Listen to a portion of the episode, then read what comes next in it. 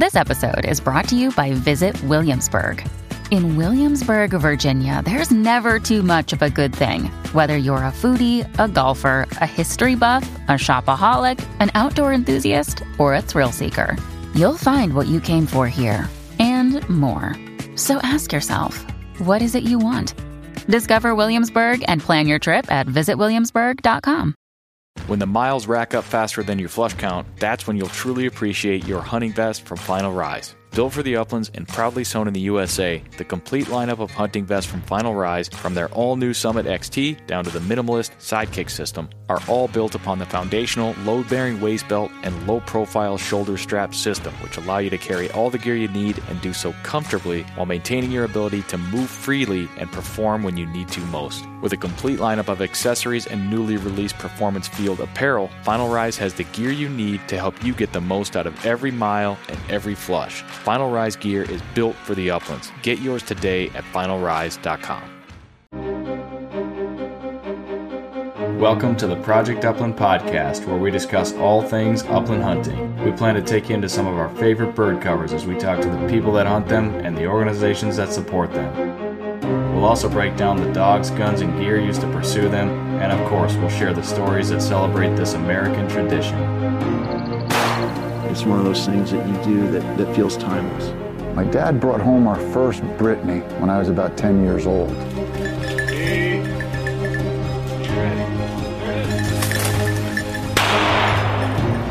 The red gods are calling, and I must go. These are your stories. The Project Upland podcast is brought to you in part by Pine Ridge Grouse Camp. Adventure awaits. And by Onyx Maps. Know where you stand.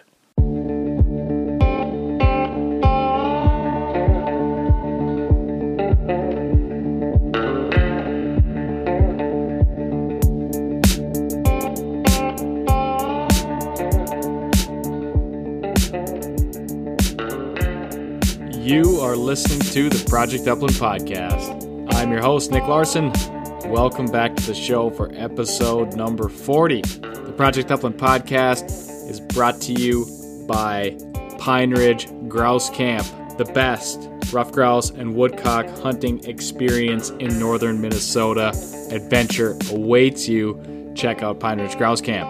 And by Onyx Maps, also the best and most powerful mapping application for people that love the outdoors, like you and like me. Download the Onyx Hunt app from the Google Play or Apple iTunes Store today. You're going to want to have Onyx Maps on your mobile device or GPS device this hunting season. If you haven't tried it, you're missing out. Get it today, onyxmaps.com. And by our newest partner on the Project Upland podcast, Gumleaf USA. Gumleaf Boots. You've got to check out gumleafusa.com and check out their selection of high quality, handcrafted, super premium, durable rubber boots. I love Gumleaf boots because of their fit, their finish, and most importantly, their durability. I've burned up a couple pairs of rubber boots from another manufacturer. They don't have as high of a rubber content in those boots and they wear out fast. They wear out in a hurry. I put a season on my Gumleaf boots. I wore them a lot. I'll be going into my second season with them. So far, they are holding up as advertised. I'll keep you posted. But for now, I love my Gumleaf boots. You got to check them out. Go to gumleafusa.com and use the promo code PU2018 for free shipping on gumleafusa.com. This week's winner of the Project Up Upland podcast giveaway, no brainer, my buddy Ted Summer. He recommended today's guest, which was a stellar recommendation, as you will all soon find out. Thank you to Ted, and I believe there was even another person that recommended our guest today at almost the same time as Ted. So I will go back, check my emails. If it was you, don't worry, I didn't forget about you. You'll be a co winner of this week's podcast giveaway. Now, for you, the listeners, any of you could be next week's winner of the podcast giveaway. All you have to do, I remind you every week, make a meaningful contribution to this show. For example, leave us a rating leave the podcast a review, subscribe to our podcast via your listening application, share the podcast post, or send me some feedback, commentary, or suggestions. I love to hear from listeners. I'm starting to get more and more feedback every week, and I love it. Everybody's excited. Hunting season is right around the corner. Send me an email at nick.larson at northwoodscollective.com. You could be next week's winner of the podcast giveaway. All right, let's do it, everybody. Seriously, we're almost there. It's almost September. August is almost over. I love August, great month. Spent some time at the cabin, getting the dogs conditioned, got on some sharp-tailed grouse. I did a lot of cool stuff this month actually that I haven't done before, and I could not be any more excited to hit the road and head west for my first trip of the season. Go to North Dakota and Montana, a little Project Upland slash fun trip. It's gonna be a blast. Gonna meet up with some good folks. Hopefully, we'll bring the Project Upland podcast with us as long as we don't have any technical difficulties. I've never taken this show on the road, but I know others have successfully done it. So I'm confident that we will bring the Project Upland podcast on the road to bird camp and have some off leash podcasting adventures at bird camp.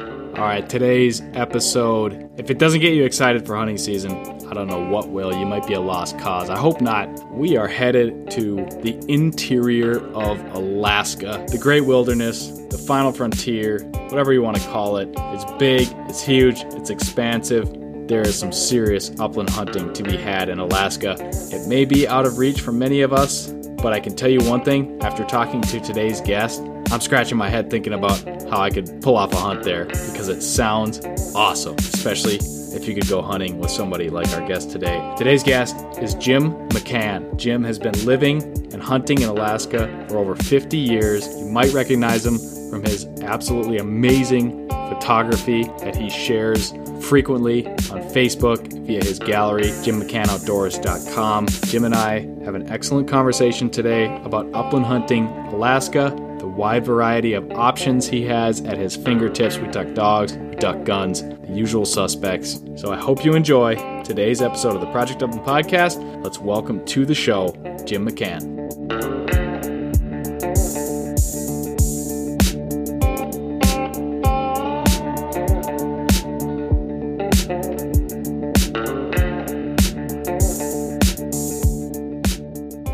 Right, Jim, here we go. Welcome to the Project Upland podcast. Well, thank you, Nick. I'm glad to be here today. Really appreciate it. It's my pleasure to have you on the podcast, as with all my guests. And I am really, really excited to talk to you because you have been teasing myself along with uh, a lot of other people that, that follow your stuff on Facebook with some phenomenal photographs as, as you are wont to do. But Jim, you've got you've got the first taste of hunting season. I do. I do. We, we're pretty lucky in that regard. It starts uh, in most areas on August 10th, and although that is a little early, uh, it's uh, it's the, the woods is pretty thick, uh, pretty green, and the birds are pretty young. But it's a good time for me and the dogs to get out. You know, get get some exercise again and uh, get them back to work. And we like to think we're training some of the young birds. We don't shoot them, but uh, we sure train them to flush and and learn the, the ways of uh, getting away from a pointing dog and a shotgun. exactly right. Exactly right. Well, Jim, before we get too far ahead of ourselves, I have the, I guess, inside information of, of knowing generally where you are, but some of our listeners might not. So why don't you put us on the map, Jim, and let us know where you are and where you do the bulk of your hunting? Where are we speaking to you from? Well, I, I live in Fairbanks. I've been here for oh, just about 50 years now hard to believe it's it's gone by quickly, you know. The, but um, uh, Fairbanks is really the heart of the interior, and it's the heart of Alaska's upland hunting. Really, uh, you can get fantastic, wildly crazy ptarmigan hunting elsewhere, but here in the interior, you have a uh, you have ruffed grouse, uh, sharp-tailed grouse, spruce grouse, willow ptarmigan, and rock ptarmigan, and and really a nine-month-long season. Although I should qualify that by saying that in the middle of winter, you're not thinking about going hunting. You're hoping your car will start if you don't have a garage or something, or if you left it outside the movie theater for too long. Um, it's pretty cold and ugly, but um, I've just learned over the decades that uh, there are breaks in the weather, and I sneak out with the dogs whenever I can. That really is the shtick a little bit with Alaska. Is you do have a very long season. You get this early start, as we talked about, but certainly one would expect. I've never been to Alaska in the winter. I've been up there fishing one time, but I've never been there in the winter, and one would imagine very cold temps. How about snow levels? Do you get do you get piled on with snow? Well, sometimes we do. I mean, it's like anything else. There's oftentimes there's snow droughts. Okay. And you know there isn't much snow on the ground, and the uh, the snow machines salespeople are are depressed, and uh, the snow machiners are depressed, and and I'm only depressed if if there's no snow and it's really frigid cold. But uh, but generally, most years we have plenty of roosting snow. Get a couple of feet on the ground, and uh, and the ruffed grouse and the sharp-tailed grouse and the ptarmigan and whatever uh, have plenty of good roosting snow. So, uh, and they're adaptive, you know, to this to this weather. I mean, they they've been doing it for thousands of years, and to them, it's not that big a deal. Um, except that you know, a, a long winter, it's hard on humans, but it's also hard on, let's say, the a female ruffed grouse. I I like to think of them uh, coming out of winter in great shape so they can have large hatches of uh, of chicks. But that's the kind of thing I worry about. But uh, generally, there's plenty of snow for snow roosting. Yeah, um, very interesting. Just given the sheer expanse and the wildness of of Alaska, I I have to imagine that there are there are many many animals that that go through their entire lives without ever seeing a human and it it goes to your point that these are native birds that we're talking about and they have yeah. been on the landscape for a very long time and as much and as concerned as we get as hunters and i think it's in our nature to look at the weather conditions and pay attention because we have such deep passions for these birds you always want to mm-hmm. you want the best for them and and it's hard not to put your own sort of emotions and and personal feelings and attach them on the situation but it's a good reminder yep. that that these birds are native birds and they've been here for a long long time it, it is and you know alaska is kind of an interesting place in that it is so huge um, it, there's parts of Alaska that are totally different from the other. The Arctic is you know flatter and, and bare and uh, and colder and um, many treeless areas, and then the interior, you know, it's all mostly boreal forest. Uh, when you get down to southeast Alaska, it's I think you've been there before to Sitka. You know, it's all water. It rains all the time. It's large Sitka spruce trees and no grouse, except for a few uh, blue grouse. But here in the interior, although we only have a few highways, that does cause some hunters a lot of problems in that they may bump into another hunter. I've only bumped into a handful of them in 50 years of hunting, but it is getting busier along the few highways that we have. You have to know more about where you're going and, and uh, be willing to work a little harder to get off the roads and into some other back areas. But the comforting thing is that out in the wilderness, mostly along all the thousands of rivers that cut through the interior, it's loaded with ruffed grouse and in many areas sharp-tailed grouse and all the burn areas. You know, we uh, we suffer through about a hundred thousand lightning strikes here in Alaska every summer, and usually about one million acres or more burns every year. And that sounds pretty daunting, but it sure builds great habitat. Um, a couple of years after a, a wildfire is over, the grass starts to come back, the blueberries and the kinnikinnick berries start to come back, and the sharp-tails come and they love those areas, and there's they've they've been quite helpful to to keeping sharp-tails here for some 11,000 years, and they're all over the place out there. Um, albeit there's a lot of space between them at times, you know, and walking through an old wildfire burn area is probably where most football coaches ought to take their team for a workout because it, it's pretty rough hunting, but but it's it's comforting to know that it's out there. Uh, the sharp-tails are expanding in Alaska right now. There's there's been sightings of sharp-tails in the Arctic region, just just beyond the Arctic Circle, and recently uh, there's been more sharp-tails uh, being uh, seen and, and now even hunted south of the Alaska Range that separates the interior from south central, where Anchorage, the Mat-Su area, the big population is. Uh, they used to have to come north all the time, but now there's there's sharp-tails showing up in their grasslands down there. They're a pretty amazing creature.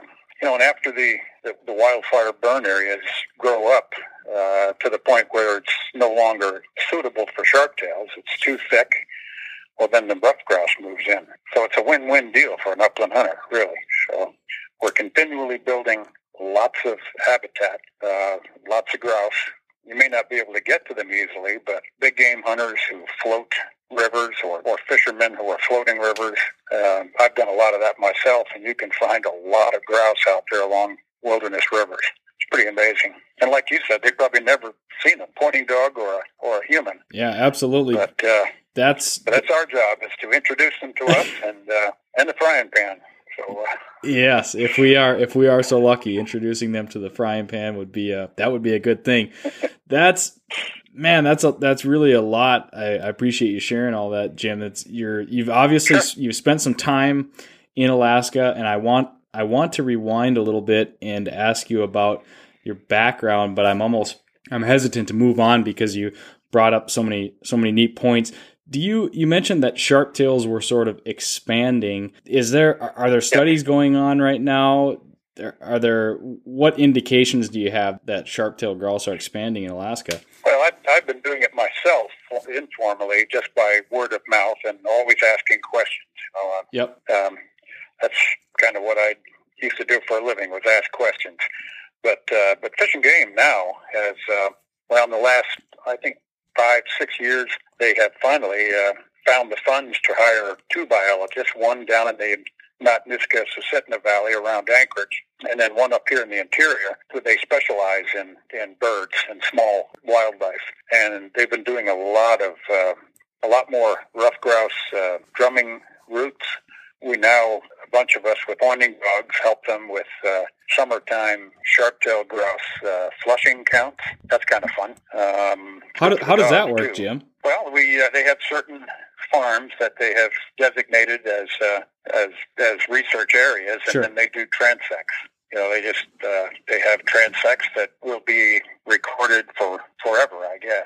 I mean, we're using ptarmigan transects when we go up in the in the mountains and do, use our dogs for flushing counts on ptarmigan. We do the same thing, and we have to walk these transects that were started, I think, in the '60s, which makes it a little difficult. I mean, I'm, I'm digressing, but from grouse to ptarmigan, but when you're up in the mountains, it's hard enough going across the, the tundra and climbing up steep ridges on these transects.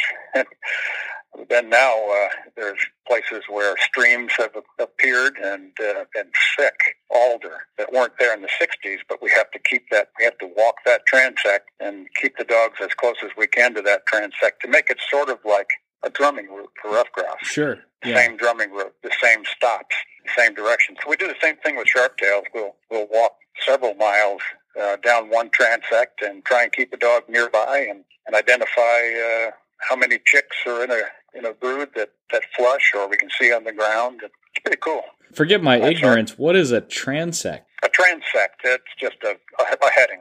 Okay. You know, okay. they've, they've they've decided that it's a course that they've they've a route that they've decided Got it. this is we're going to walk this each time every year, just like a drumming route for rough grouse. You know, there's there's ten or eleven or twelve or so stops, you know, a half mile apart, and for rough grouse. And after we do those, then we then we go to uh, well, we'll we'll move to sharp tail leks Yep. and uh, and go to these leks and uh, and count the males and females on the leks, and that's where I create a lot of great photographs. yes. And uh, and then in the summer we do the uh, the flushing counts of uh, sharp-tailed grouse. We don't do any flushing counts on on rough grouse. We just try and do it word of mouth on how many broods we're seeing around. But uh, then we go up into the high country and do it on uh, mostly rock ptarmigan here in the interior, and then down uh, a little lower in the interior, uh, just more of the central area, we uh, do surveys for uh, willow ptarmigan. It's pretty interesting, but it's just a few people doing a, a little bit of work for a huge area. right. Huge, Right. bigger than bigger than several states. Yes, absolutely. I know from a just a scale perspective, that's what always it's always shocking to me when I look at a map and typically, you know, you think going back and growing up and anytime you see a map, oftentimes just because of the way that it's laid out, you look at a map of the US, they'll have Alaska boxed off in its own image in the in the top left and they brought it down and it's not to scale. So when you actually i mean now i spend enough time on on satellite imagery and google maps. When you actually go up and take a peek at the size of alaska and compare it to a state like texas it's it's mind-blowing. It really is the Sure. the the sheer size and scale of it. And uh, again, I'm I'm probably not breaking news to anybody here. Alaska is big, but but that adds that also adds to some of the allure, I think, and the adventure and the thrill, and it's why it sort of has the reputation that it does. Sure, but and and other than Ptarmigan, really, the interior region is where where it's really happening for uh, for upland hunting. You know, the size of the state.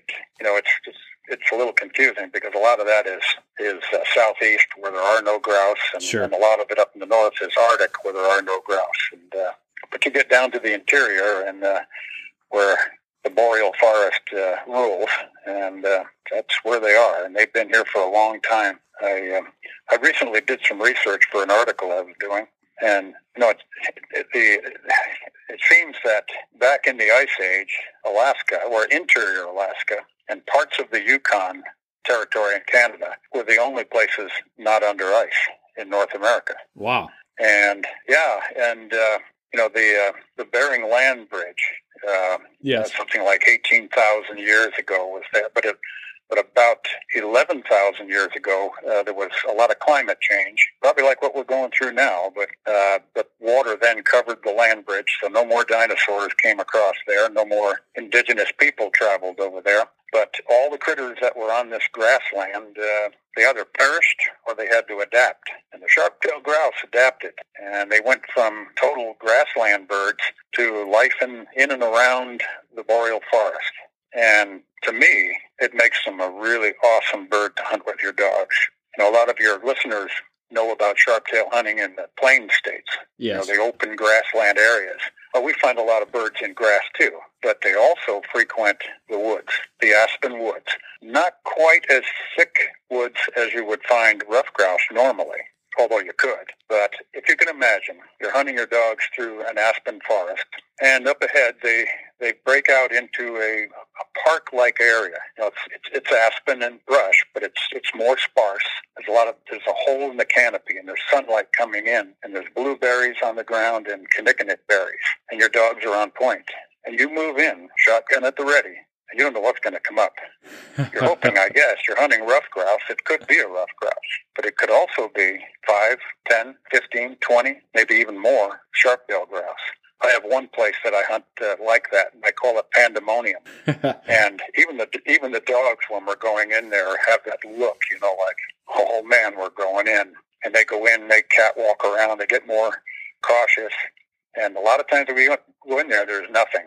But then there are many times when we go in there and there are sharp tails coming up. I mean, cackling, and they're going to the left, the right, ahead of me, above me, at me. Of course, I often miss with both barrels in those situations. but yeah. but but it, it's crazy. It's crazy. So they, I like the fact that they're they're not rough grouse, but they're also in some of that woods and present different shots, something different than the, the open grassland shots. Jim, that is that is a hell of a picture that you just painted for us, and I can I can tell you my heart rate was elevated a little bit. Well, Now that I've got some videos too that someday will be coming out too. So Oh, excellent. it's it's crazy fun.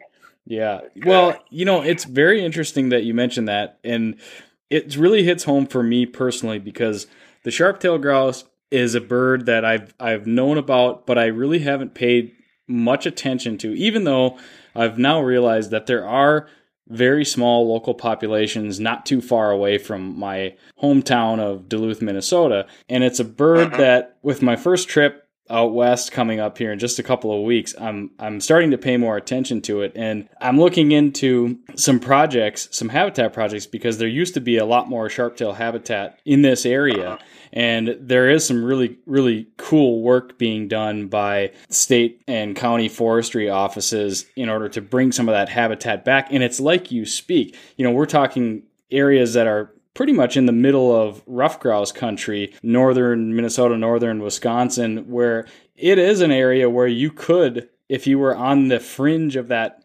open park-like setting, you you could walk in there and you wouldn't know what was going to get up. And what a neat opportunity! I've had the chance to now see my dog point some sharp tails and and hear them and see them get up, and they are they are an incredible bird. Absolutely. Oh, they are. they're my first love will always be the rough grouse because I grew up hunting the rough grouse. But uh, but Alaska's sharptails at least come in a real close second. I and I sure enjoy them. I have a blast, and and we live in a target-rich environment, so uh, it's it's not really that hard to get a daily limit of five birds in the area that I usually hunt.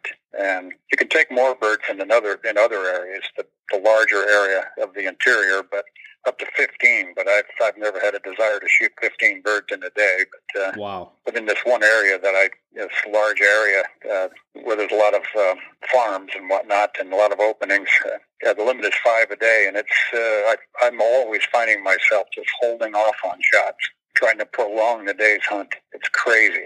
We sometimes get that we sometimes get that feeling with woodcock around here at least when when the woodcock flights are in and you're into birds early in the day and and granted the limit's only 3 but those are the days where it is nice yeah. to to be able to have that feeling in the back of your mind that I can hold off and I can wait for perfect dog work or I can wait for just the right flush. And I mean that's a luxury. That is that is certainly not a right. Yes. That's a that's a privilege and it's something to be thankful for. And at the end of the day, yes. if you don't get that third bird or whatever it is you're shooting for, I think, you know, most of us are pretty happy to have to have hunted them all day. Yeah, you know, I recently I've uh, I've seen some articles in magazines that people have been writing about the, the slams again, mm-hmm. and uh, you know, I uh, we've got our own little slam thing we could do here, but uh, I, uh, matter fact, I'm, I'm working on an article at the moment that just as you called about uh, such a, a red letter day that I had. And I do this often, but this one day was just it was really awesome, and I I I started in my favorite place, just finishing my coffee as the sun was coming up over the Granite Mountains, and I I put down two dogs, and I was trying to figure out where I should start the hunt, and the dog started it for me. And within a mile of hunting, I had perfect points, perfect shots, five sharp tails in my bag, my limit, and I decided to move off into some thick aspen where a bird was pointed and it came up and I don't usually shoot spruce grouse because I don't like to eat them as much, but uh, I didn't know what it was. It rocketed through the trees and I shot and it was a spruce grouse. Mm-hmm. Then we pushed on a little bit further looking for rough grouse and it was a good year for rough grouse and I took two rough grouse.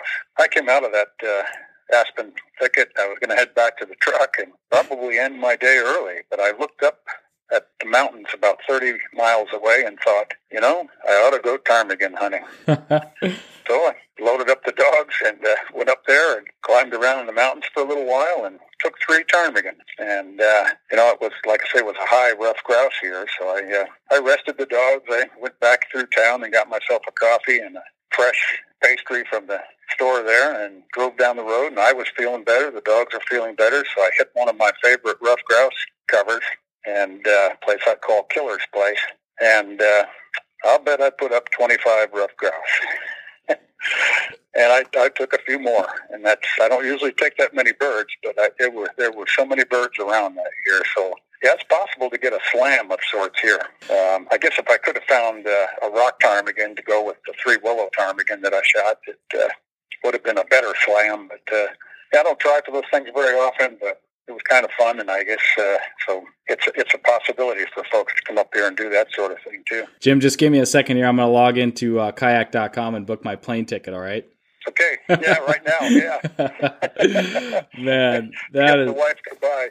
yeah. What a story. That's pretty cool. Talk about opportunity at your fingertips to be able to get out and do that on one outing. That's pretty awesome.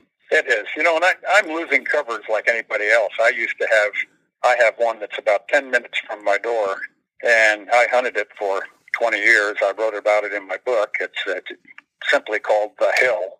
And uh, place was, it's not a huge cover, not by Alaska standards for sure, but one of those places that I could, uh, oh, a dog, I would take one dog, maybe two dogs. It would take us an hour and a half or so to hunt it and get some good exercise doing it, but we would put up anywhere from oh, 10 to maybe 12 rough grouse during that time. And I tried to manage it pretty good. And over the decades, I have a lot of fond memories from that hill. And, you know, of course, now it's, it's been improved. So the little two track that required four wheel drive, I always walked it. Uh, now is a nicer road and they've cut out all the alder along the edge and put some biking trails and walking trails, and some kids moved in the area and go through with ATVs, and other people go in there and throw garbage on my hallowed spot. But mm. uh, I still go there to to hike, and uh, I do a lot, of, a lot of photography up there. My grouse are still there. I still know where the drummers are, and every spring I'm up there photographing drummers and, and several other places too. But uh, um, you know, so I just have to branch out more. But that's that's what happens everywhere. Yeah. Grouse hunters eventually lose their cover to either maturing habitat or human improvement, Right. whatever they want to call it. Yeah, some some changes and developments are more accepted, I guess, than others. But Mm-hmm. like just like the birds, we uh, we have to adapt as hunters too. Yeah, we do, and like I say, Alaska, you know that uh, it, uh, we only have a few highways, so the more people that move into the state they're concentrated along those highways. But if you're willing to to do the homework and well, just get off the road, uh, find some other places, or the one easy way here is no secret really, and I'm not giving away anything special. It's just to take a riverboat and go up, or a canoe, and, and just get out on the rivers and uh, a raft. Uh, I used to do a lot of river rafting, and uh, not so much anymore. I wait and go on a buddy's riverboat and go up and down the rivers now, and there's there's grouse all along them. So, and you'll never see another hunter. Sure. Never. Yeah, it's that sound that's very similar to I would think even hunting back home in a lot of areas here where it's the same concept in that a little short-term upfront investment of time and effort usually pays out in the long term. So if you make Yeah. that extra effort to cover some distance, create some separation between you and the rest of the crowd, the easy access, oftentimes you can find little treasures back in the wilderness. Yeah, yeah. So many people nowadays though want to they want everything. They want a map of how to get there. They want to. Uh, they do no homework. They uh, they expend no energy and uh, and use it and don't sweat at all trying to find a place to hunt. They want me to or other hunters to tell them exactly where to go, how to get there, and what to do when you get there. And heck, do you, you mind if I go with you? And uh, so you, you need to be the student. That's my whole thing. Is you need to be the student. You need to. Uh, whenever I lecture on this stuff, I, you know, I find out that people don't even know what a ruffed grouse is or a sharp-tailed grouse. And I said, you first need to become the student. You need to read everything you can. You need to learn about the birds, watch them during the off season, get involved in, in, in a group. You know, I'm always pushing the Ruffed Grouse Society. And, uh, you know, on that point, too, there's plenty of societies. There's Ruffed Grouse Society and the Woodcock Society, the Quail. Forever, Pheasants Forever. Boy, there isn't much for the sharp-tailed grouse. And there's nothing for ptarmigan, but uh, I can That's a good understand point. that. But, uh, yeah, it's, uh, I don't know. That, that's an old man's view of it all, but uh, um, people need to do their own research and homework. And I'll tell them certain things. Uh, around here, people will say, "How can I?" You always find a lot of ruffed grouse. Where are they? Oh, south-facing hillside of aspen uh, with an understory of cranberries. Have a nice hunt. yeah, yeah. And and that's really that's it's on every one of them. you can find them, there they are. And Yeah. They're all over the place. And uh, Yeah, well, I can tell you, Jim, that your self-labeled old man's view of things is, is certainly appreciated by a younger man. I guess you could say I'm I'm 32, so I'm I'm uh, younger than you. I, I surmise, given that you said that you've been in Alaska for 50 years. So, but I Oh, yeah. appreciate that, and I think it's I think it's very well put. In I ask people a lot of questions. You know, if I'm going to a new area or you know my passion drives me to ask people a lot of questions and i think it's somewhat in our nature to be inquisitive and, and maybe sometimes when people ask those really direct pointed questions. They're just they're searching for that information but you can do them a disservice by giving them too much. And i, I like your perspective in that you're trying to encourage them to be the student because two things happen. Number one you learn you learn how to learn yourself. You learn how to read the cover how to wander through the woods how to discover that stuff on your own. And at the end of the day it's all a whole lot more meaningful when somebody didn't Yep. Draw you an X on a map and send you right into a certain place. that's so very true. And I tell you, any young guy that I've ever taken along with me never wants to go a second day. I uh, I just I just turned 69 today, but uh, I take those young guys with me, and, and they're like, "Dude, when do we stop for lunch?" I didn't bring any. I didn't bring any lunch. We don't stop. Well, when are we going back to the truck? Uh, see that sun? Well, when it gets down behind that mountain over there, we'll probably head back towards the truck. Dude, you're killing me here.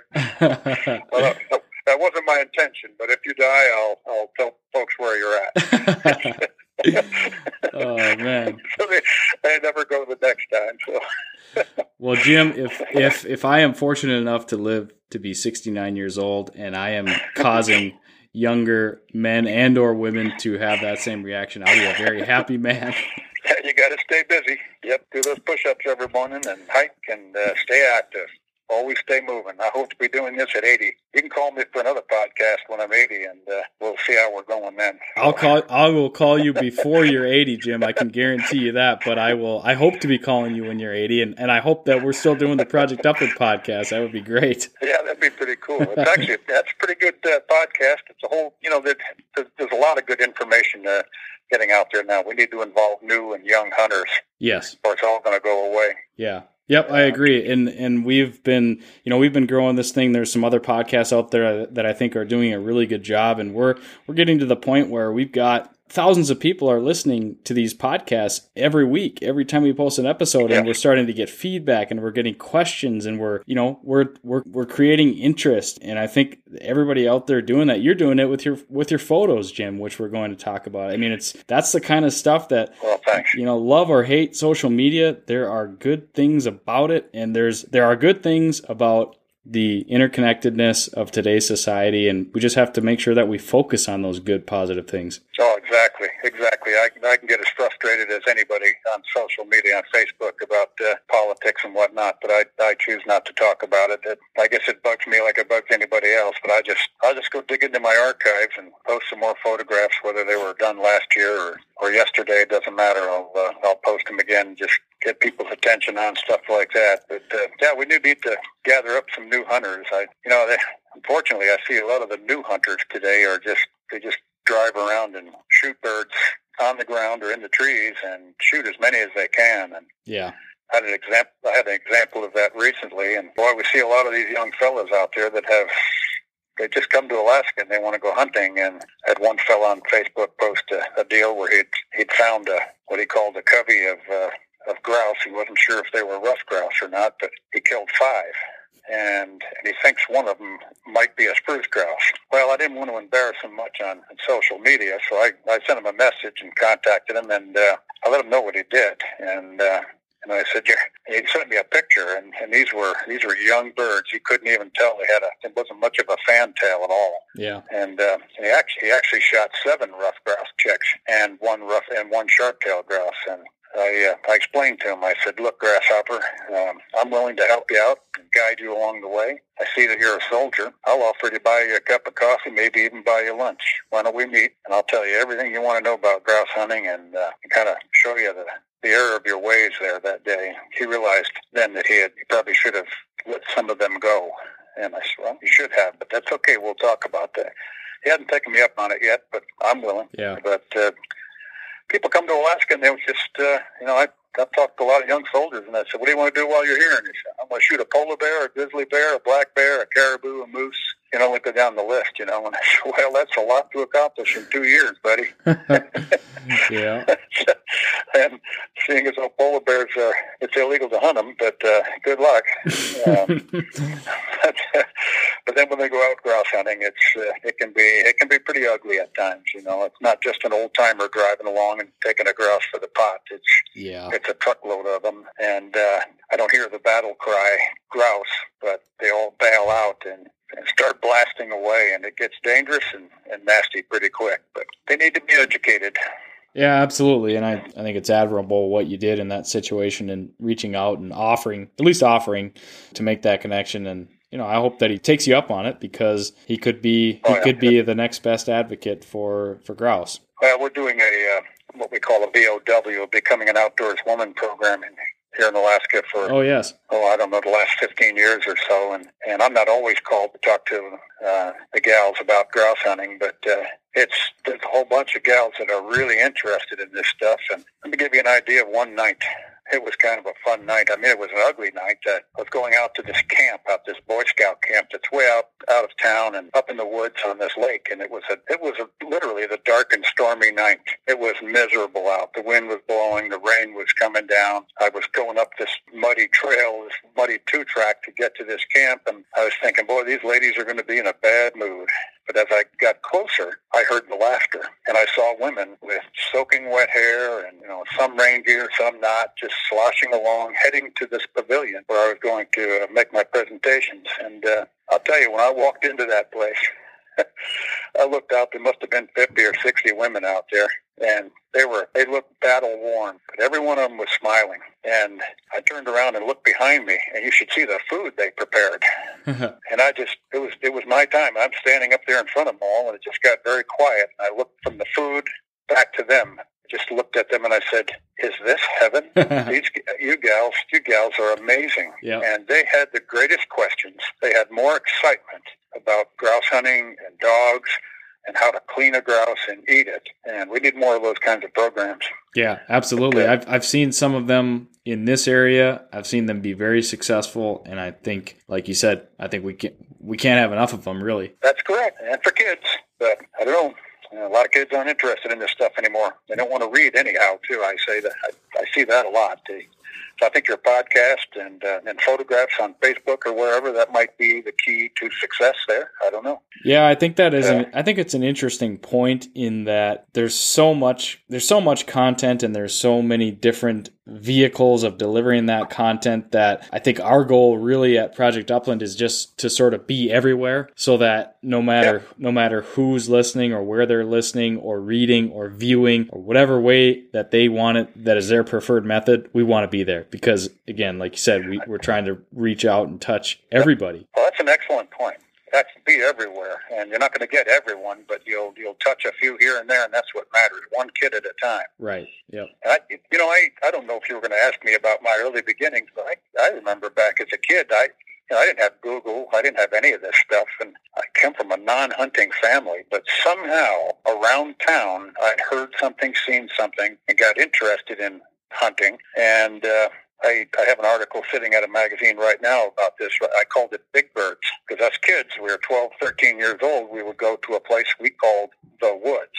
And this is in upstate New York, uh, along the Hudson River. And we, we felt it was a million miles away from New York City. We didn't, to go there would be very, a, a big trip, a big adventure. But, uh, so we would go down to the woods and we would stalk cottontail rabbits and squirrels and, and look for deer. You know, we hardly ever saw one there, but every once in a while there would be this explosion in the brush that would spook us.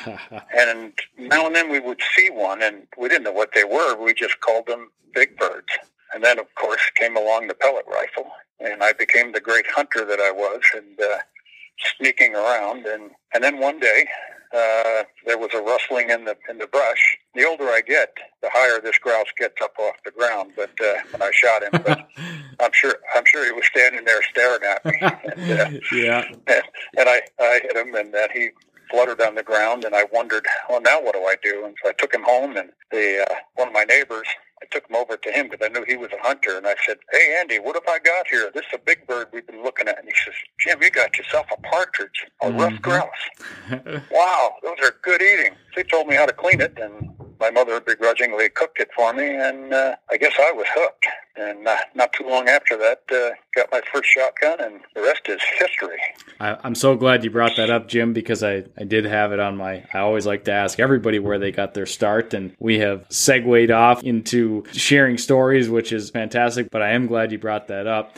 So you were you were in New York at the time, and I know you had mentioned you've been in Alaska for 50 years. So eventually, something led you to Alaska. Yeah, it, it, on the reading portion. Now, if I was if I was a good boy and did my chores or whatever my mom wanted me to do, she finally begrudgingly bought me uh, subscriptions to each of the uh, eventually each of the three big uh, magazines: Outdoor Life, Field and Stream, and Sports Afield. And some of the big trouble that I got into in my research days, like I say, we had no Google, nothing else. We just had old guys to talk to if they would be willing to talk to us, and uh, and I had these magazines. And the trouble I would get into at home was, uh, you know, I'd be sent to my room, lights out, and I would grab up my little Cub Scout flashlight and I'd be under the covers and I guess I should have been looking at a girly magazine or something like the other kids would be but uh, I didn't have any but uh, but I did have those big three magazines and that's when I I would read everything I could find over and over again about ruffed grouse hunting. And, you know, I read Spiller and Woolner and Tapply and all those big names and little names too. And just fell in love with those birds. And Alaska. That was I, I still wanted to hunt big game, but I, I wanted to come to Alaska. And I didn't think of Alaska as a bird hunting place.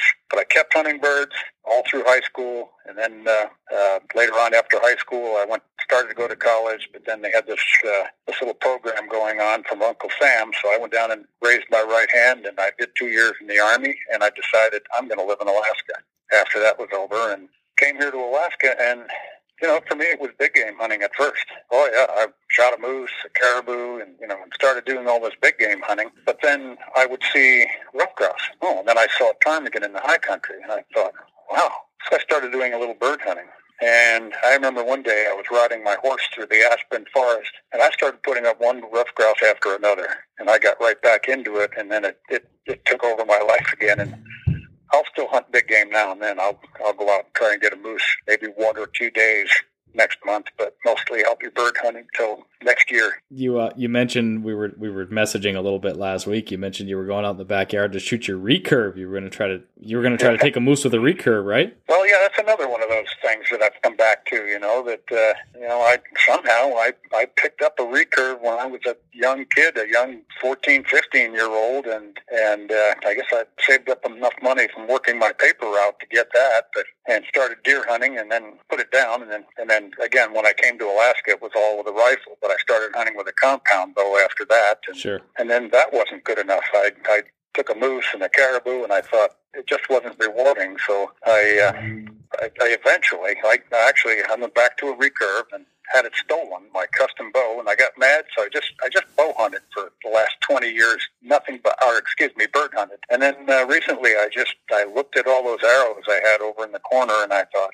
you know, I had an old bear recurve bow and I strung it up and took it out in the yard and I I put four arrows right where I wanted them in the bow and I thought I'm going to do some more of this. So now I'm I'm back into it big time.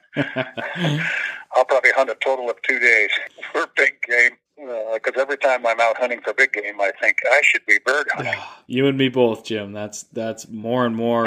I I do enjoy whitetail deer hunting here in northern Minnesota, but the more and more I do it, the more and more I think, geez, especially if the weather is just right and we don't have too much snow on the ground yeah. yet, you think, boy, what a what a good grouse hunting day this would be. Well, at my last moose I took, I took in a bow hunting area around town here, and it was again at my one of my favorite covers, and uh, and I just I'd go in there with with uh, with the dog to hunt grouse, and I'd see this moose think, well, I should be over here hunting that moose. Nah, I'm going to just, I just go on bird hunting. After two or three days of this, I still kept catching glimpses of this, of this moose. And I thought, I better get this done or I'm never going to see that moose again. And so the next morning I went up there and I stood there as the sun was coming up and, uh, thinking, man, I should be grouse hunting. And, uh, and then I, this moose appeared and I took the moose and immediately went right back to grouse hunting the next day.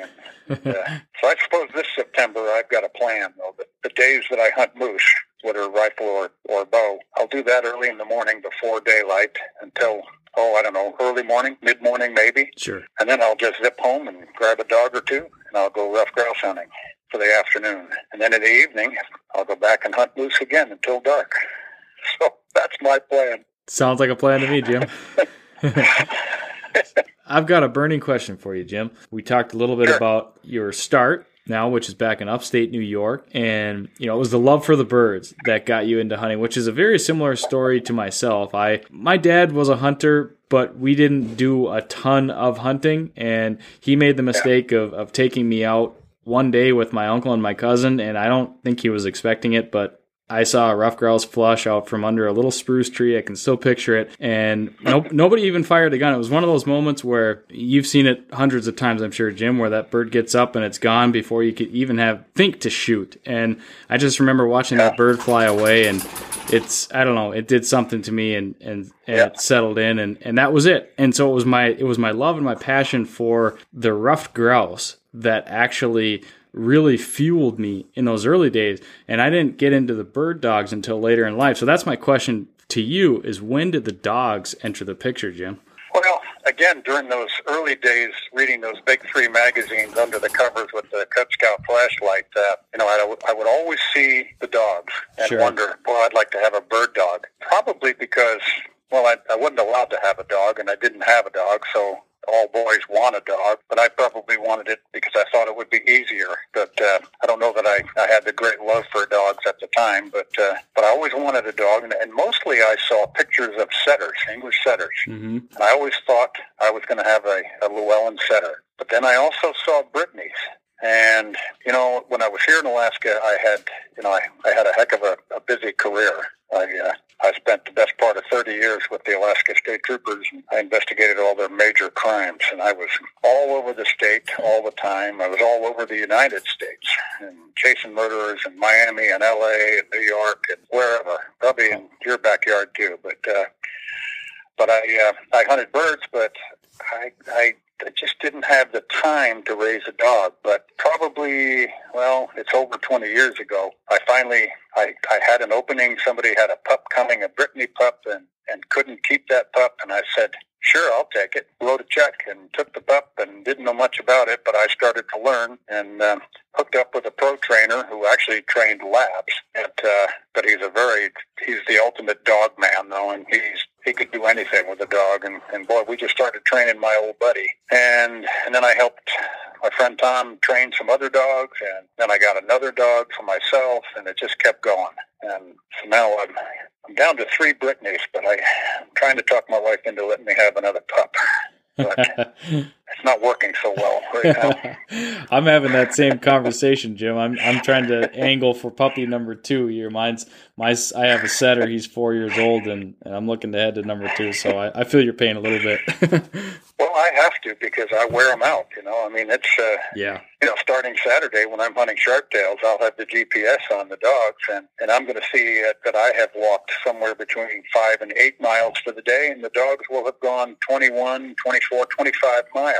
And I can't do that day in and day out. I have to rest them. I like to work two dogs at a time, but so now I'm with three dogs, and one is older and he's got a little bit of arthritis, so that limits my uh, my ability to get out there. Maybe it'll make me hunt moose a little bit more, but uh, no, a guy needs to have a, a good uh, stable full of dogs that he could rest and uh, you know and, and keep up his training uh, abilities on too, I guess, and stay busy. But uh, yeah. I don't know. We'll see. Well, one thing one thing you mentioned the other day, I think you had made mention one of your pictures posted. Uh, you were out roading the dogs. I'm just kind of curious because this has been I've been doing more conditioning with my dog this year than I ever have before, and I'm curious what what do you do for conditioning for the dogs? Well, it's another one of those lucky deals.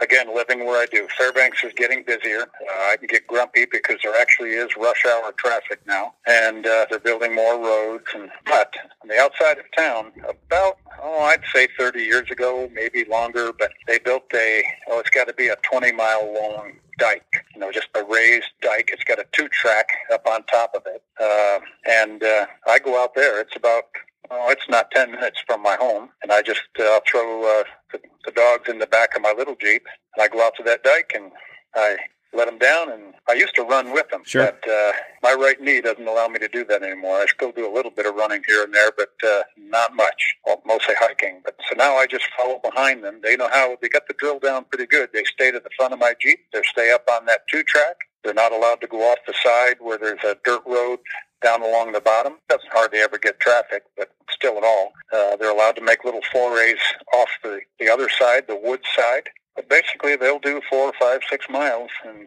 sometimes they find find sharptails or ruffed grouse along the way to point. Um, it's, it's been a lot of fun. They get their exercise. I'll do it. Uh, oh, I don't know, four or five times a week. So works out pretty good for them. They stay in great shape. Yeah, it's really interesting how quickly you know dogs are such creatures of habit, especially if you go same place, same setup. It's amazing how quickly they will pick up something like that and realize, hey, this is what we're here to do. And that's obviously yep. very nice that you can get a bird contact here or there to to keep the excitement level up and keep them having fun. That's that's a great way to condition the dogs. Oh yeah, and sometimes uh, I didn't do it this year, but just about every year I, I trap pigeons locally, and, and I'll just go out and set some pigeons and use electronic launchers, and I'll tighten up the dogs a little bit. But they they kind of like it. But you know, a good seasoned dog is they know the jig's up. You know, they know it's all training and make believe. so they're it's probably not quite as exciting to them, but uh, yeah. Uh, and then I, I use those pigeons. I'll help other people with their dogs too. So, um, but I didn't do it this year, and already there. I mean, I I take them out for flushing counts and whatnot. so they get that work too on, on wild birds. So uh, now they're good to go. I've, I've already had them out on uh, grouse and ptarmigan, and they're good to go. They uh, they find them, point them, hold them. They stay steady to the flush. And in the beginning of the season, they do a pretty good job at staying steady to the shot. But as the season grows on, and, and you know, it's, it's a matter of competition too. You can do a whole lot more with one dog. Yes, absolutely. With, with with two or more, there's there's a great competition going on. I'm getting that dead bird before you get it. Yep. But I used to worry about that, but anymore, um, if you ever see one of my videos, you'll hear me chuckling because I don't really care. You know, if they break at the, at the at the fall, um, you know, the worst thing that could happen is that they'll put up some other birds and I won't get a shot at them. But again, I'm I live and hunt in a in a uh, target-rich environment, and yeah. uh, so that just prolongs my hunt, and I get to hunt on a little bit further works for me. and that's all that matters, Jim. That's all that matters. I appreciate yep. that. It's, it's yep. good, good perspective, and that's that is one of the questions I I always find interesting to ask people. And I mean, that's part of the beauty of it is you get to do it the way that you want to do it, especially if you put in the time and put in the investment to raise and train your own dogs. You get to hunt over those dogs exactly how you want to hunt over those dogs. Yeah, and then I spent so much time doing it with them too, especially after I retired from the from the state troopers. I, you know, I, I mean, I, I write for magazines and you know, I'm working on another book here and there, but I'm not too serious about it. But uh, and I, I photograph a lot, but I have a lot of time to work with the dogs and uh, and go out and, and study birds too. You know, it's uh, it's I'm forever the student. You know, biologists. Uh, sometimes I think they get tired of seeing me. You know, they say, "Oh, here he comes down the hall again." we get an answer to to one question, and uh, and I've got ten more. and uh, but that's that's how I solve major cases too. You know. Yeah, that's I definitely was, in your line of work. I was uh, asking questions and getting answers right up until the jury came back. So, uh, and I never lost one at trial. So, I guess it pays off in the end. Well, Jim, I want to ask you about your photography a little bit because that is one of the things that I think if people are familiar with you, that's probably one of the things that that would be uh, more visual to them, and they would have maybe seen your pictures on Facebook because you post quite a few of them. How did you get into photography? Well, you know, it started pretty much with this girlfriend I had back in New York, and uh, I think she's cooking dinner down t- downstairs right now. But uh, um, poor woman's still with me, but uh, she she was kind of interested in it uh, more than I was. But uh, I remember being uh, dragged up to a fella's house, and uh, where we lived was, like I say, it was a, it was a good train ride up from New York City, but it uh, it was somewhat rural and suburban like, you know, but uh, there was some some rich people there too, you know, that uh, had these little places. And this one guy was a uh, a photographer for Life magazine, and he kind of got me interested in it. Uh, you know, it was mostly uh, Gail took me there to for her interest, but it, it piqued my interest. And then later on, when I when I made my move to Alaska and became an Alaska State Trooper, I had to take pictures. Uh, as a young uniform trooper, I had to take uh, pictures of accidents and things. And gosh, we had four by five speed graphic cameras. Good lord! And uh, then then we moved on to 35 millimeter film cameras, and I got more interested. But then I was I was finishing up college, and I, I needed to get these uh, these elective uh, credits or whatever, and uh, I thought, oh, I'll take a photography class, and I ended up taking every class that they had, and darkroom classes and the whole thing, and I, I really, that's when it started, and uh, I was doing my own crime scene photography as an investigator. Um, I was doing I was doing a lot of outdoor photography, wildlife photography. I even did uh, photojournalistic things for the newspaper. So in my spare time, so it got kind of crazy. And then I got teamed up with a couple of uh, mentors. You know that uh, yeah that that really I went into I went into the big time then and started selling the magazines. And uh, you know, being a homicide investigator, you know, you have to have other things to think about. You know, otherwise, you know, I'm bringing I'm bringing this information about these monsters home with me all the time. It's uh, I don't talk about it, but it was it's within me, so I have to have something else to uh, occupy my thoughts. And Sure. It became wildlife wildlife photography, and oh, and I did, I do a lot of fly fishing too. So that's uh, I failed to mention that, but I uh, that was a, a strong interest for me for a while in photography. I was writing and, and photographing fly fishing for a long time for different magazines, and uh, uh, that was before the dog days. And uh, um, yeah, I, I got crazy about photography, and and uh, And one, one day I just decided that, uh, oh, I don't know, back in the 80s, but uh, mid 80s or early 80s, I was sitting on the deck uh, after a long day and reading an outdoor magazine and having a cold beer, and I thought, you know, I can write this stuff. well, it turns out I couldn't, but I tried. and I got several rejections, and I learned from those. And I went back and just kept at it. And then I started selling articles here and there, and then more photographs, and it became quite the business. And then just for the experience of it, I didn't really want to do it, but I I, I had plenty of room in, in a big house that I made a, a, a large portrait studio, and I did a lot of those for a long time so I could so I could learn that aspect of photography, uh, portraits, and then some commercial work. And uh, I even shot about 50 weddings. And uh, oh, wow. I'll never do that again. But, uh, but I wanted to do it for the experience. And uh, then I just settled in with writing for magazines and about fly fishing and bird hunting and and whatever.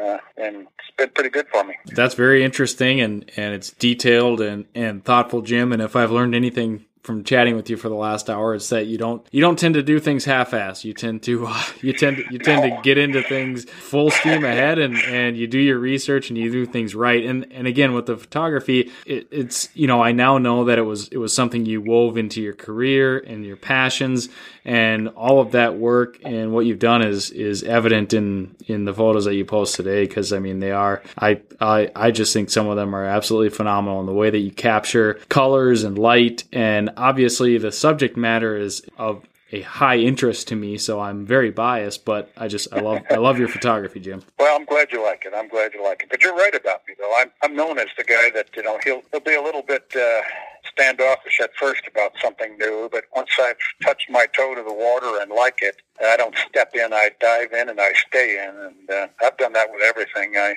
decided to fly airplanes and went over and got my license, and then oh man, I I got into that enough that I I uh, went ahead and got my uh, my instrument rating and whatnot, and flew for the state a little bit when I wasn't chasing bad guys. And oh gosh, I wouldn't even I wasn't even happy enough just riding a horse. You know, I just had to I had to learn to train horses, and that's where I learned about a lot about dog training was oh, yeah. training horses. And uh, you know, and then and that wasn't enough, so I had to.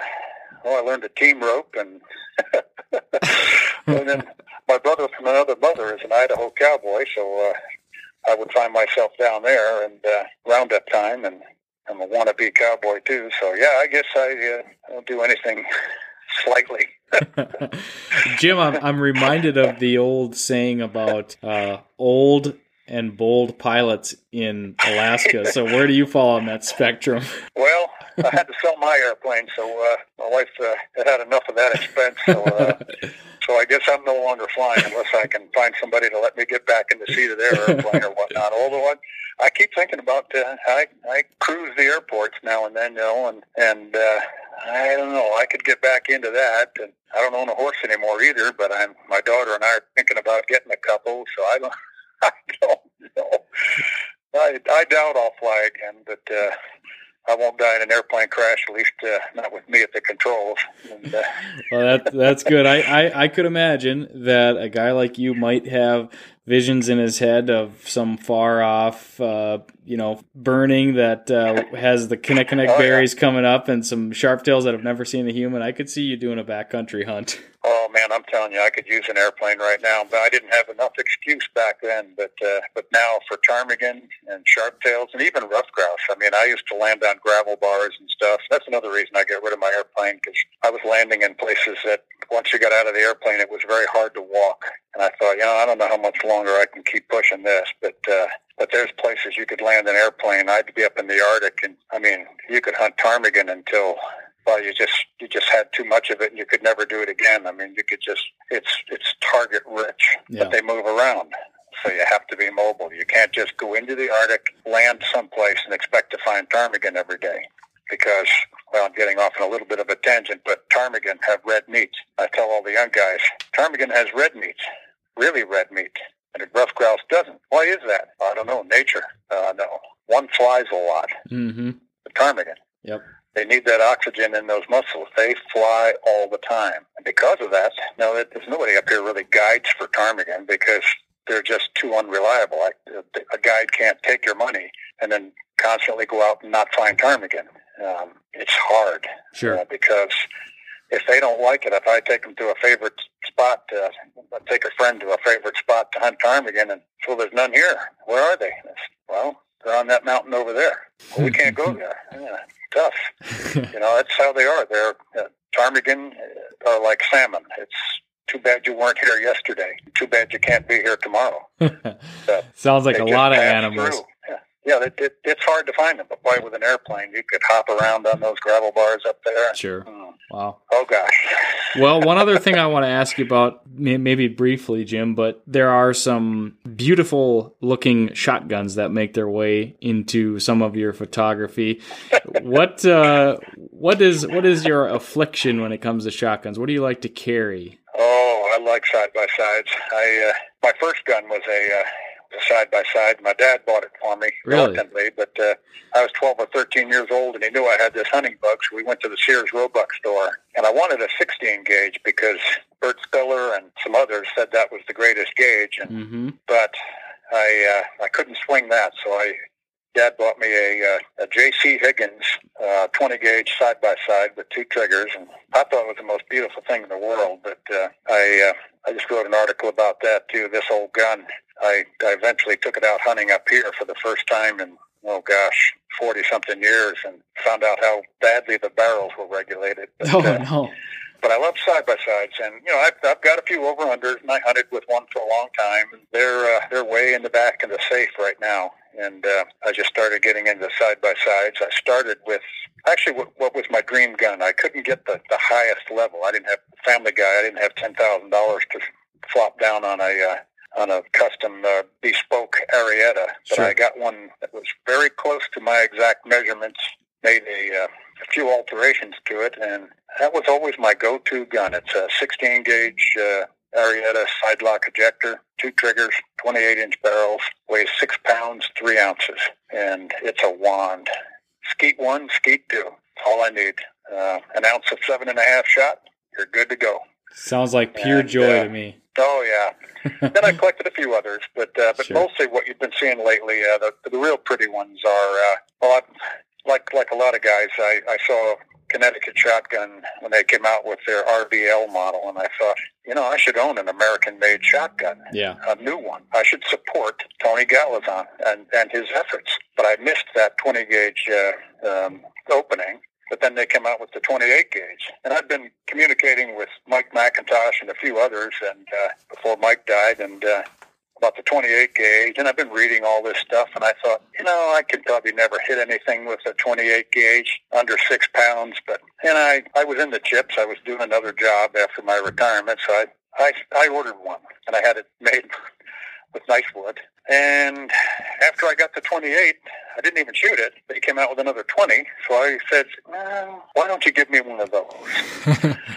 And so I got the 20 and the 28, and, and those are the pretty guns that I've got. The, the Arrieta is getting, like me, a little long in the tooth, and uh, like I have thinning and gray hair, it uh, it has most of its bluing off and, uh, and a few nicks here and there. But uh, I've started using these two RBLs quite a bit lately, and uh, got a few other side by sides too. But they're I don't know, I keep them back in the dark too, and. Uh, I started shooting that 28 gauge a lot.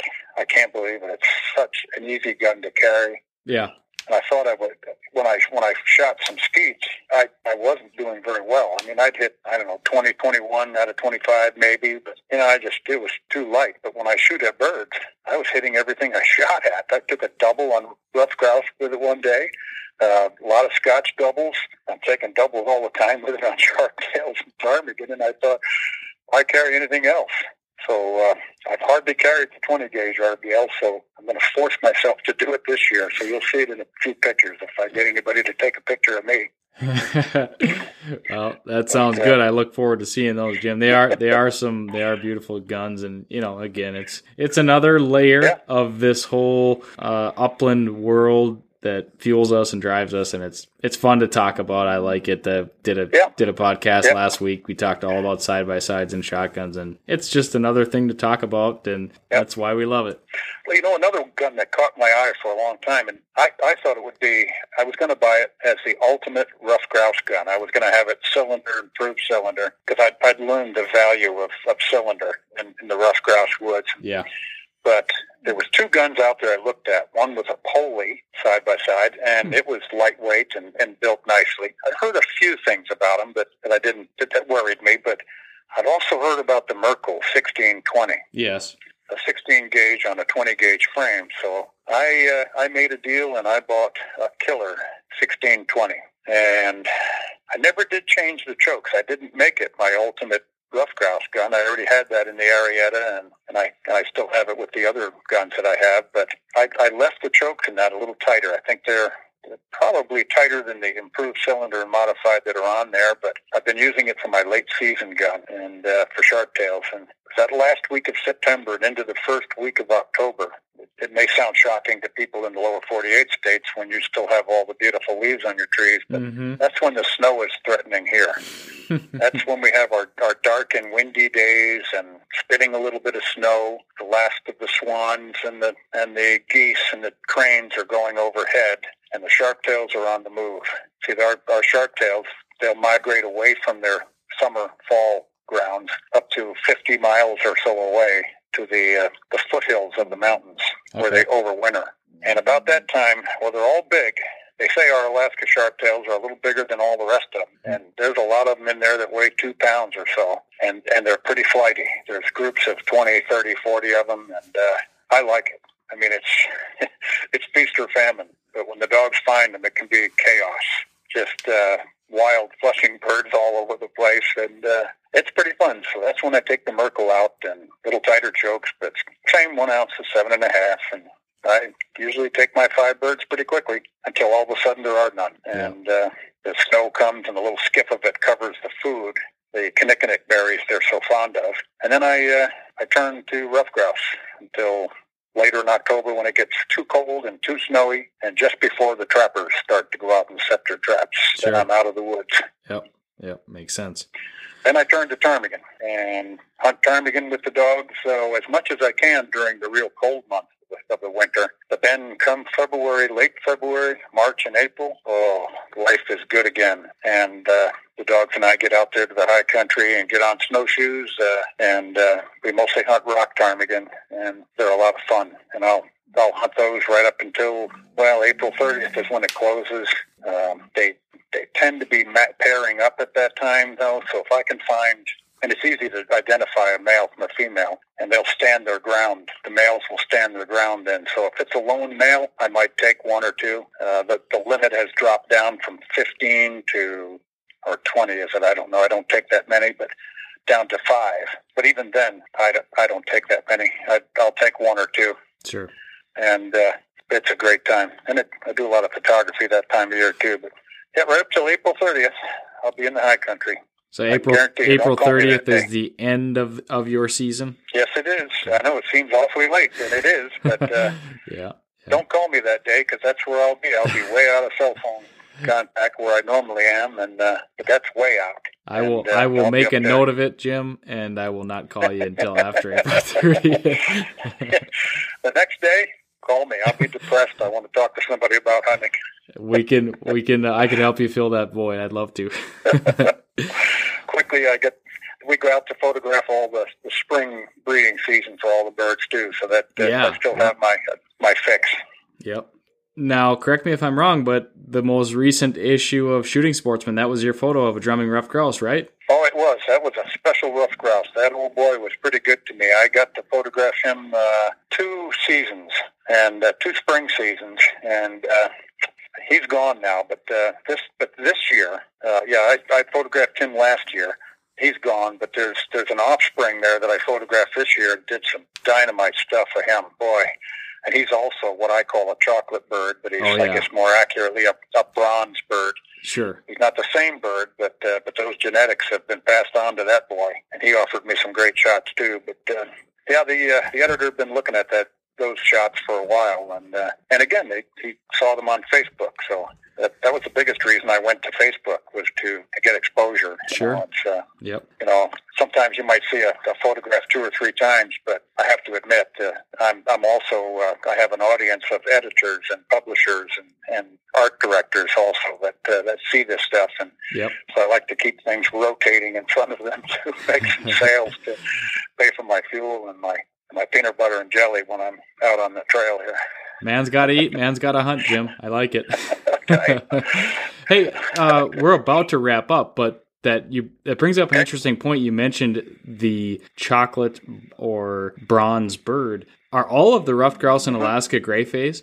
No, um, there there is there are red birds. Okay, but okay. They're not red. Nothing's red like an Appalachian bird, you Sure. know. But uh, and I had to say that right because I have a biologist friend that's from uh, uh, the Appalachian area, and he said, "Don't you be saying Appalachian now?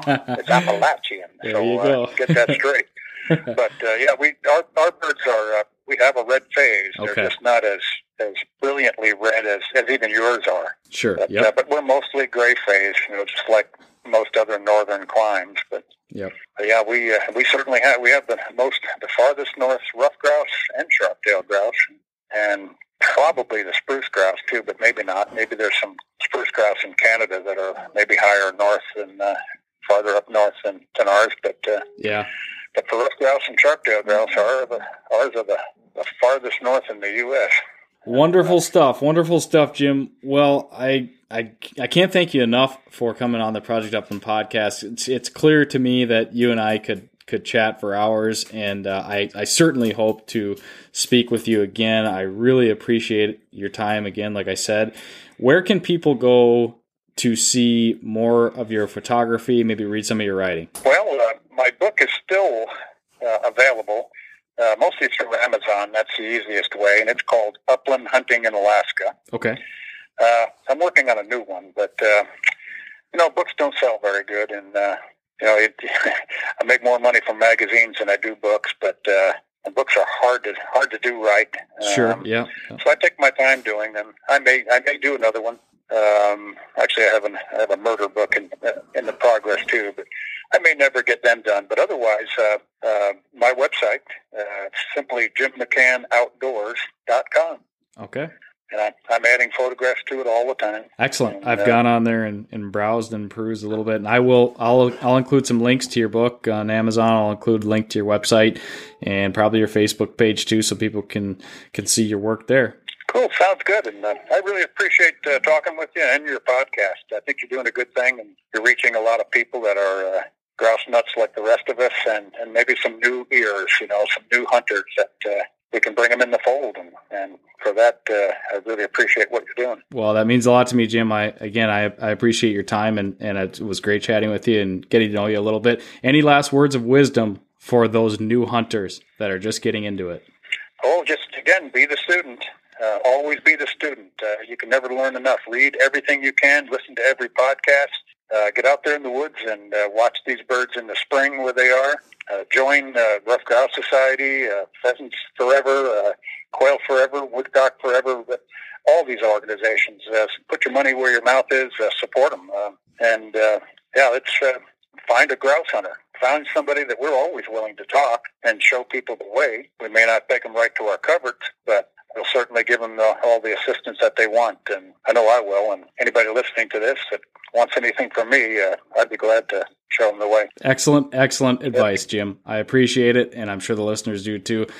It's been fun. I wish you the best in the prime of your season. Have a great hunt this weekend. The rest of the way, we'll keep in touch, Jim. Take care, and thank you so much. You're welcome, Nick. Have a good evening. You too. See ya. Right, bye.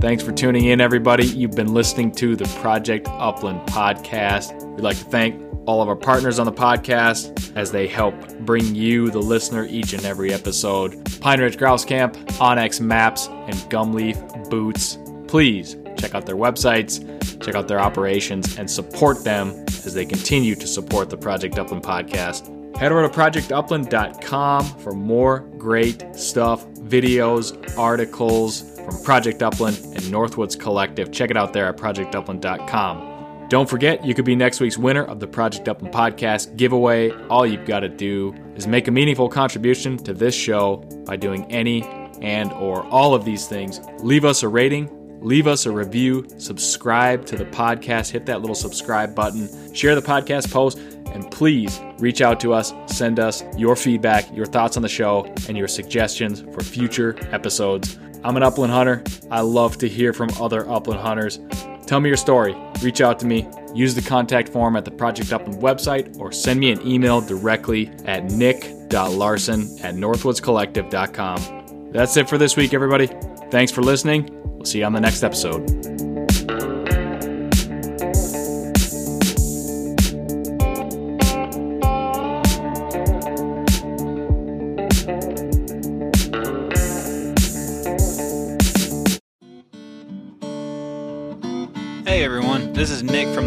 From It Yourself podcast. If you enjoyed this show, then you might want to check out my show as well. We highlight and break down the ins and outs of training your own hunting dog. Whether it's a bird dog or even the occasional hound dog episode, we cover all topics related to hunting dogs. Check out Gundog It Yourself on any podcast streaming platform and hit the subscribe button to be sure not to miss any future episodes.